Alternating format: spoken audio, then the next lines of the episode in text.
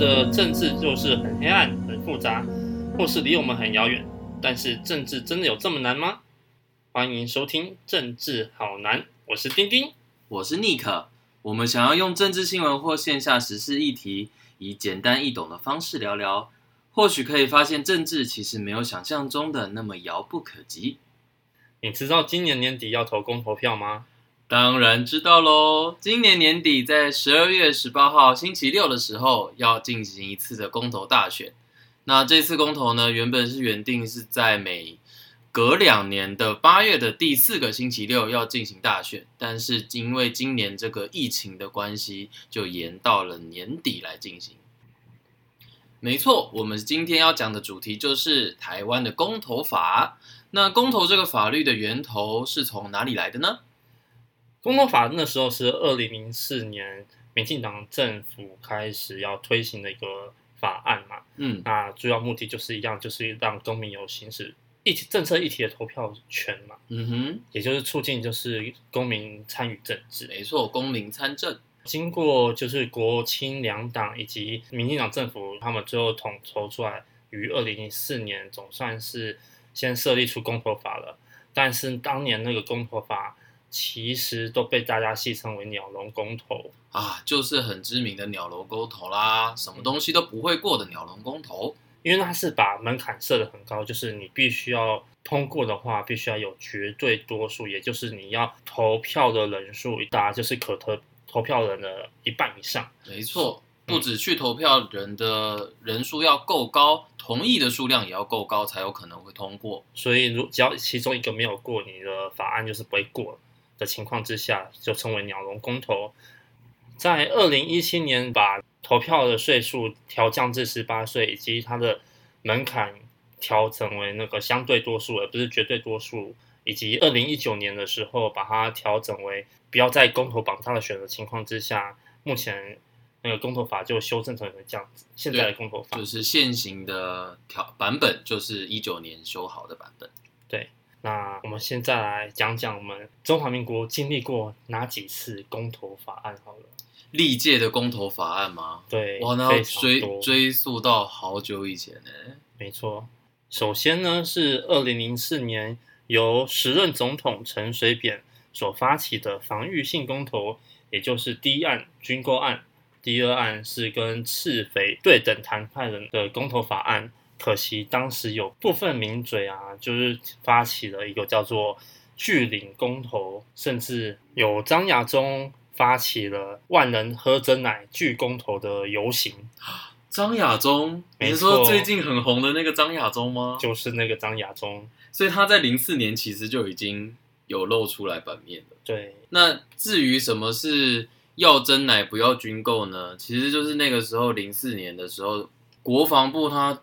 提出了一个说法，就是他呼吁台湾每个人每个礼拜都少喝一杯三十块的珍珠奶茶，这样子呢就可以支援民进党政府去采买军事武器。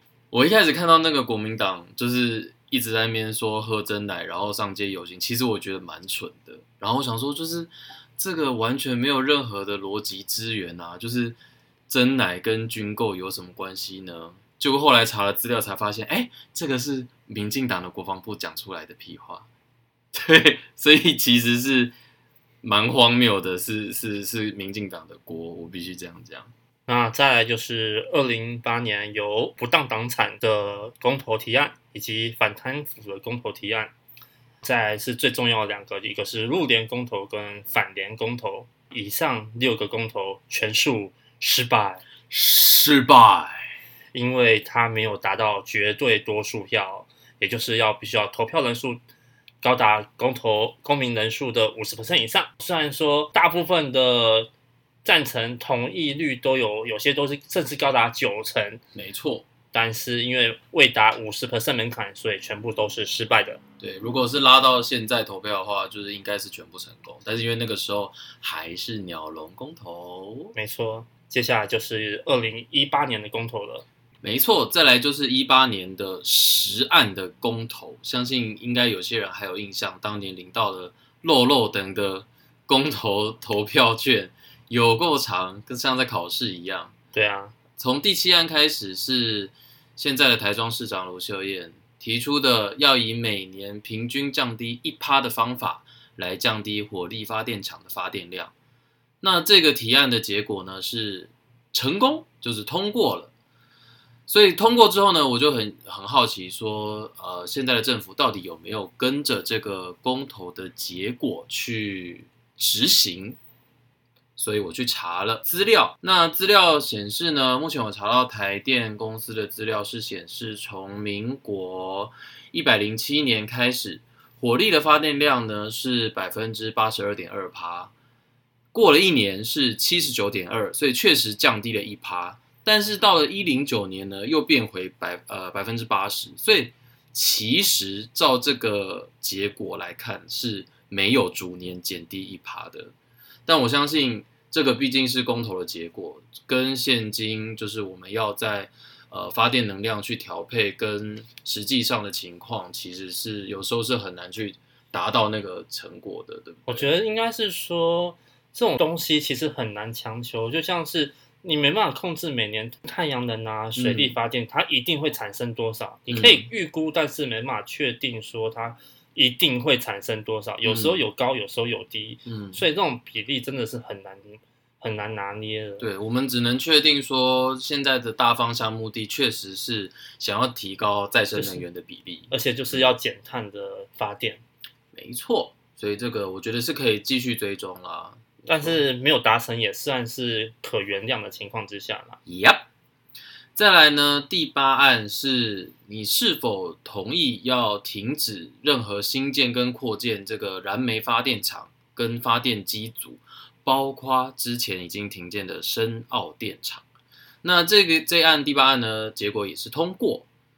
那很明显的就是深澳电厂就是停建了嘛，对，目前要停建了。所以，那还有一个是我们后面也会提到的早教，大潭早教的三阶。对对，那其实大潭早教的三阶呢，它并没有含瓜在这个公投案里面。因为它做的是天然气，它不是燃煤。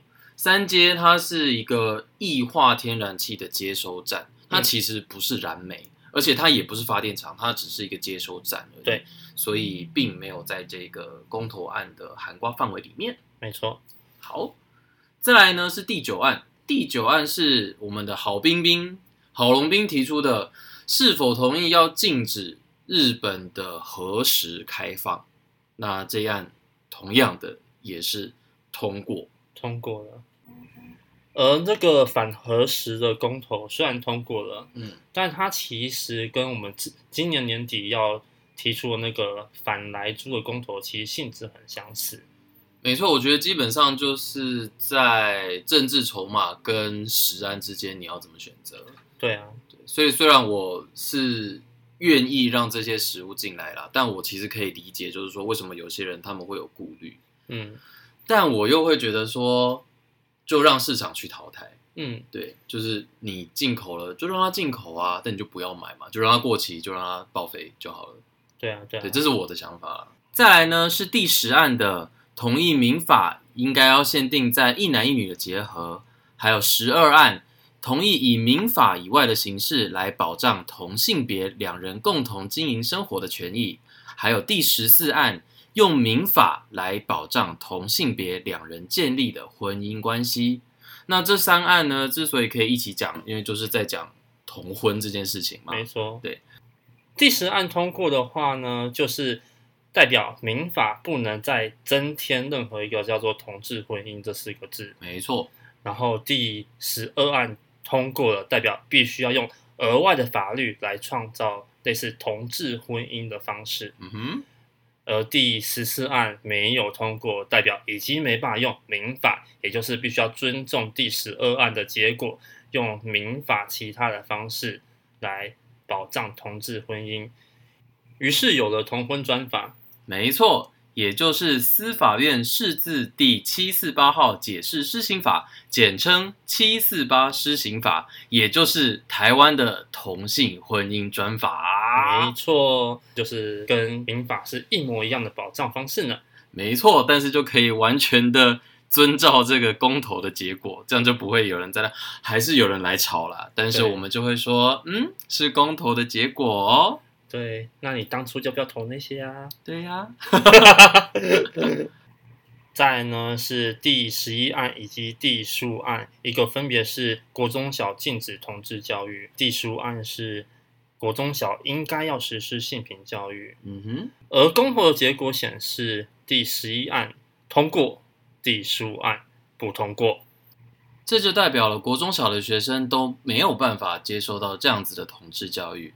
而我们伟大的教育部就在一九年的三月二十七号的时候，实施了一个换名字的高超伎俩。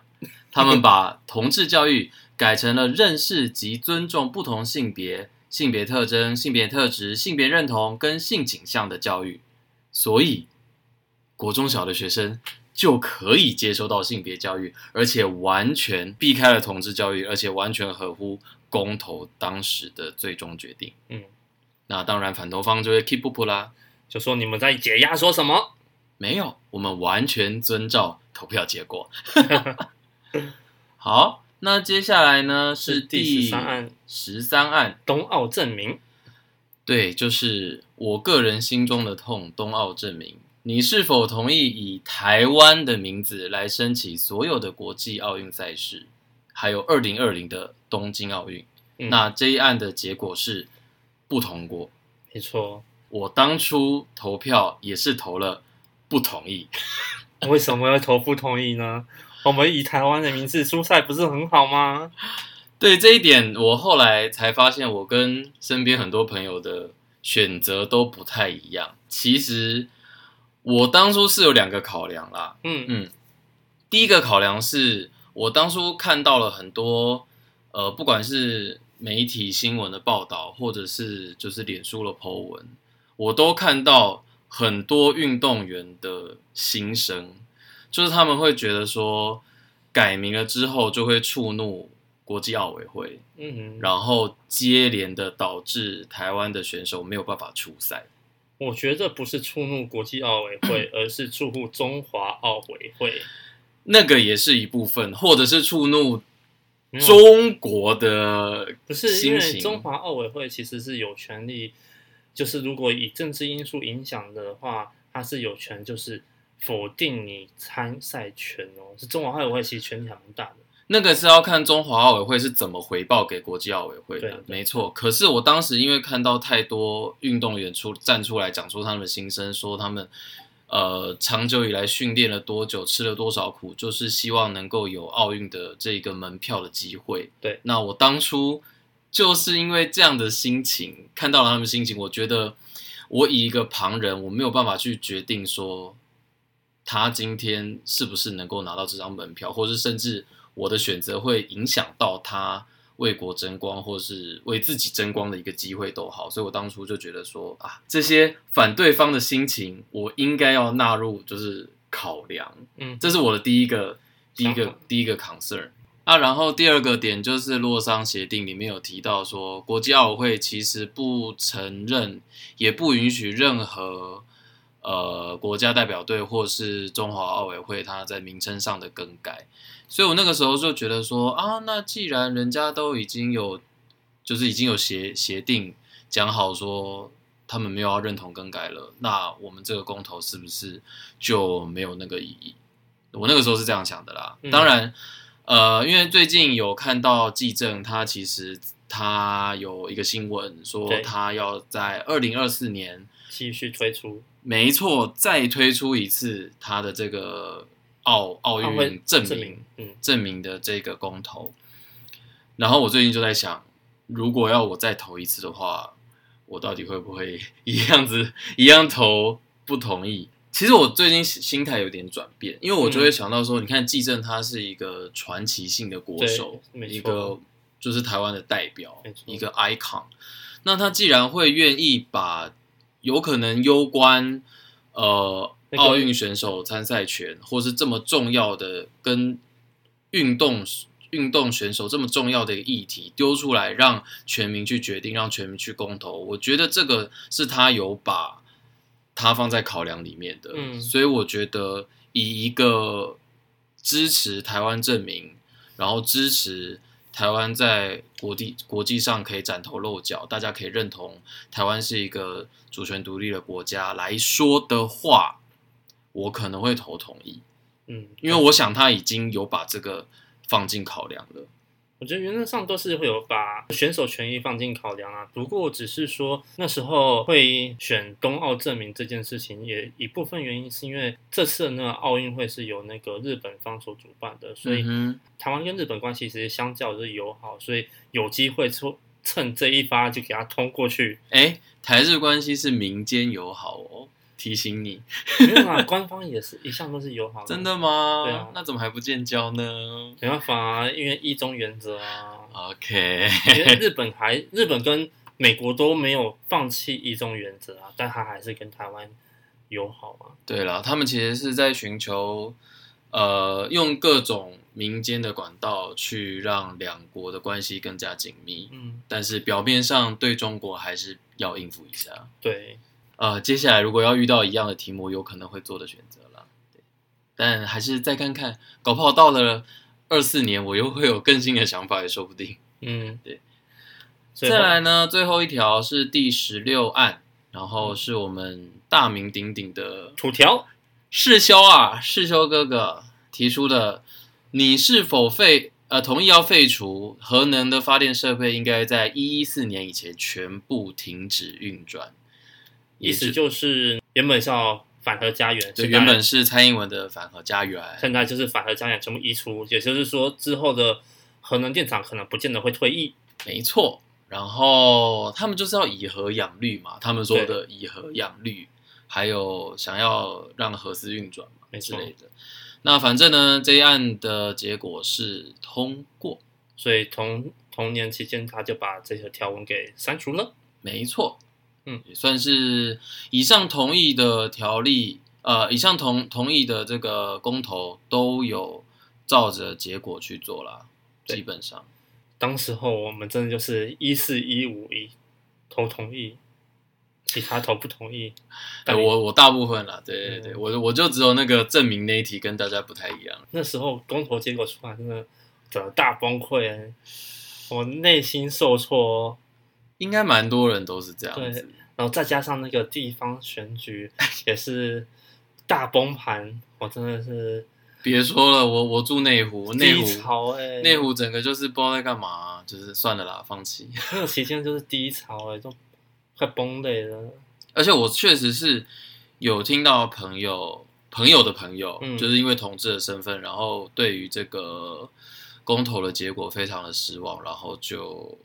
就不幸的离开我们，对，就离开了我们了。对，嗯、还好不是我的真的认识的人，不然我可能会真的很难走出去。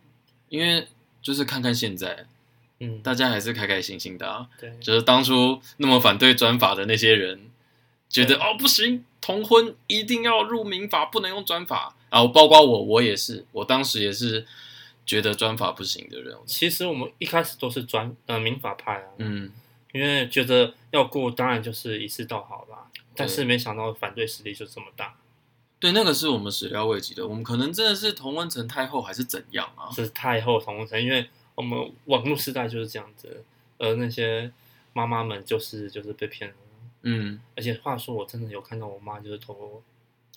你怎么可能看到你妈投什么？对，我就是看到，你看到了，因为他在我前面一个投票，然后我有看他就是公投票拿出来就看到，嗯，哑巴哑巴，对，其实有点难过。我印象很深刻的是那时候我是我是自己一个人去投，因为我睡到睡到睡到下午，就是 你知道差一点点就要赶不上那个投票，是，然后我就到了我们家附近的国小去投，嗯，还没走进去就有一个爱家妈妈，你知道穿那种。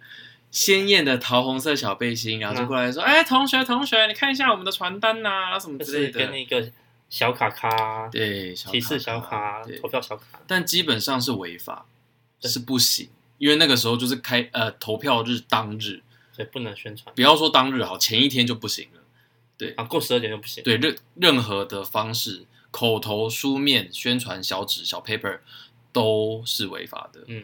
但我当下就是因为就是你知道刚起床，也不想跟别人争论太多，我就是我就是没讲话，我就走过去。我在想，你就投完票，然后回来，然后假装要投票，然后去检举。哎，投完票回来，他人就不见了。所以我其实有一点后悔，当下没有跟他吵，因为后来开票那个心情真的是没有一个能够舒缓的空间呢。对耶，因为真的是公投大失败，然后县市长选选举也大失利啊，真的输输输哎。所以这时候就是之后为什么二零一九就是呃公投修正案就是没有公投榜大选，也我们未来应该说今年年底的投票有一个公投选项就是叫公投榜大选。嗯哼，因为往年都是总统选举完或者县长选举的时候就一一并就是投行使公投权嘛。嗯，那现在改为就是每两年投一次选举。对，对，但是因为不是公投把大选的情况之下。就可能导致于某些议题上呢，有关注的人就会投票。那再加上又是相对多数的情况之下，其实真的有很有可能就是会直接通过。嗯，没错。嗯，那接下来呢，就是年底的四个公投提案啦。没错。首先呢，第十七案，核四重启并商转，又是皇室修领衔。哎，土条真的很讨厌哎。孩子啊，对那个核四到底要纠结多久啊？妈呀！基本上，我觉得合适能够到现在还没爆炸，已经是难能可贵了啦。对，啊，要商转真的是不要跟我开玩笑。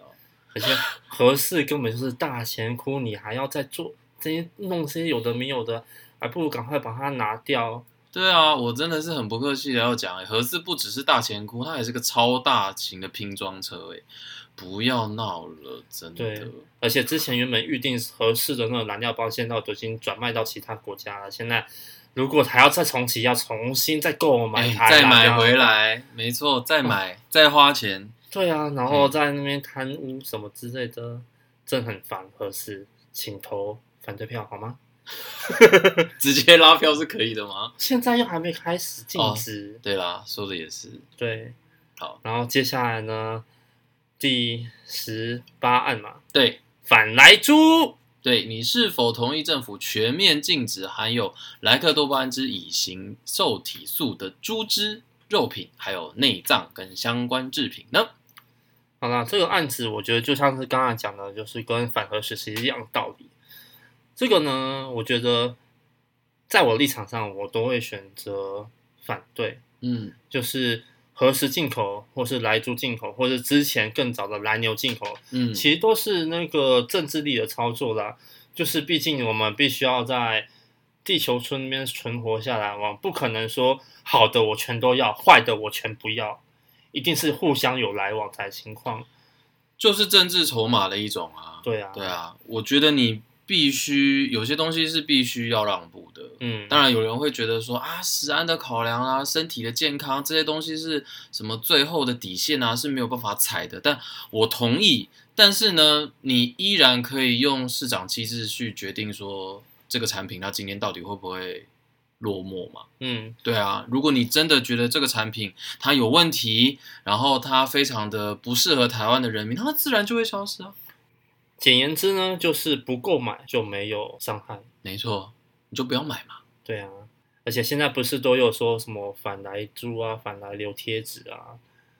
哦，你说标示在那个肉品上面，或是标示在餐厅前面？对对对，我现在我其实现在已经有看到很多餐厅都有做这件事情。就说我们的餐呃使用猪是中台湾猪之类的这样标志，嗯，其实还蛮多的啦。嗯。嗯，没错，而且最好吃的猪肉就是国产的猪肉啊。对，没错，应该不会有人笨笨的傻到就是一定要去吃美国猪吧？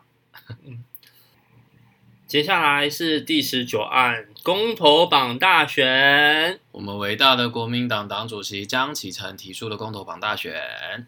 那其他设立目的呢？其实除了就是希望说可以透过大选的方式来刺激投票率之外呢，但他其实。某部分含义可能是想说，利用动员号召的方式，无论是怎么样，就是会让选举议题做失焦，所以导致说一八年的时候，国民党说什么什么要投，什么时候不要投的时候，很多人就照这个方式去投，而导致大部分人不见得知道公投的选项内容内涵是什么东西。好，这其实是蛮重要的一点，因为公投的提案其实五花八门，对，涵盖了各种不同的领域，所以我觉得民众都应该要有充足的时间，呃，至少啦，我不能说每个人都一定要啊，就是读到多少书啊，然后去收集多少资料，嗯、但是最基本的一点点功课，我觉得还是要去认识一下你即将要去投出赞成或是反对的这个案子，它事实上到底在讲什么。对，而不是说哦，你今天支持哪一个政党，然后党主席叫你投是就是，叫你投否就否，然后全部都跟大选绑在一起，跟总统候选人绑在一起，或跟市长绑在一起、嗯、啊。他辩论的时候要你怎么投，你就怎么投，连你真的投下去的那个案到底是真正支持了什么，或是反对了什么，你都不知道。嗯，我觉得这个就有违当初公投法律的这个原本它真正的意义了。没错，没错。所以这件事情的话，我们还是建议尽量公投不要绑大选。嗯哼，希望大家都可以有更多充裕的时间去了解你即将要决定的这个议题背后所代表的意义。嗯，啊，最后就是第二十案啦，真爱早教，大名鼎鼎炒了非常久的真爱早教，那时候真的吵超强。对，而且我去翻资料，它其实，在十年前这个议题就已经有在发酵了，嗯，非常惊人。而且那时候早教议题出来，我才知道，哦，原来政府有开了那么多次公听会。哎，对，对。而且那个地方，老实说啦，因为嗯，很多人都会提说，为什么三阶一定要选在那个地方？嗯，或者是说，呃，三接能不能搬？比如说搬去有什么替代的方案啦，台北港啦，或者是什么之类的桃园的别的地方。嗯，但这样想好了，三阶它是一个储存天然气的地方，嗯，所以它中间势必要有管线连到发电厂。没错，没错。那我们发电厂其实就在大潭那边。对，所以你把三阶盖到台北港。其实是你怎么样想那个东北河啊？对，他那时候就是因为管道线路问题，其实有评估过台北港，嗯、但是就是评估台北港，就是觉得这方案不好，所以才会选择一样在大潭。第一个是台北港的腹地不够，嗯，第二个是你中间的线路其实也是经过了很多别的地区的早教，对，因为大潭早教那边并不是只有大潭一个藻礁，对，你从台北沿岸到。桃园那边其实中间还有很多地区也都是有早教的存在的，嗯、那你管线经过那边是不是一样是破坏？没错，而且管线拉那么长，中间的耗损跟花费也是要考虑进去的。嗯，所以基本上我自己是台北人，你要盖在台北，我其实是无所谓。你你要盖在我家旁边，我都无所谓啊。可是重点是那个经济效益呢，还有到底合不合，这个是我最考最最最在意的点。嗯，因为我们实际面、实际层面还是要考量到，并不是说啊，我就是要环保，我要保护那些藻礁，所以这边就不能盖。对啦，而且说实在的，早教这个地方，我觉得有些人过度放大这个议题了啦。哦，你觉得有人在炒作是不是？对，虽然说以我们立场来讲的话，确实这些天然资源是能少一分破坏，至少一分破坏。对啊，谁会没事想要去破坏自然资源呢？就是不得已的情况下嘛，而且你看，因为像现在，呃，我们燃煤就不能盖了嘛，嗯、对不对？对，那再生能源在开发，那核电我们也是，只是大家各方角力中，所以天然气其实真的是一个选择。而天然气也已经算是相对干净、比较好调度的发电方式了。没错，而且我觉得我可以稍微看到中油的诚意耶，因为他们在跟环团还有政府的一次一次协调中，我其实有看到中油他们一直有些微的在让步，让步嗯、但是环团他们的要求就是要一步到位，对，他妈就是什么都不要，什么都不准盖，我就会觉得嗯。还是要顾虑到现实层面，没错，对，因为就是保育归保育嘛，就像前面讲的，就是谁会想要刻意去破坏环境？但是我们实际上就是需要那些电呐，对啊，对啊，台北人就是要用电呐，不是啊，就是因为毕竟部分核电厂它已经已经要退役的情况之下，缺电是未来可预期的，嗯，所以不再利用其他发电方式的话，真的台湾。电力会不够，尤其是台北市，势必 对你势必要想办法去补足那个核电核电的空缺嘛。嗯。就是一个必要之恶了，我觉得。对，从历届到以及今年年底的公投的事情啊，那相信大家一定会有自己想要投票的标准嘛。原则上，我们是希望说，在公投的时候要先看好，一样是选举公报嘛。没错，对，落落等的选举公报字真的非常多，但希望大家都还是有耐心，基本上看一遍把它看完。对，看完再好好思考你投下去这票会造成什么样的影响，再去做投票的决定。我觉得跟多跟身边的朋友或是跟家人讨论都是好的，除非呃你身边的人都是那种极度就是极端，然后不理性，没有办法跟你沟通的人，不然我觉得多讨论都还是会得出一个更好的结果，比起一个人闭门造车。嗯嗯，那我们今天就到这边吗？希望大家记得去领公投票，不要不领哦。对，拜拜，拜拜。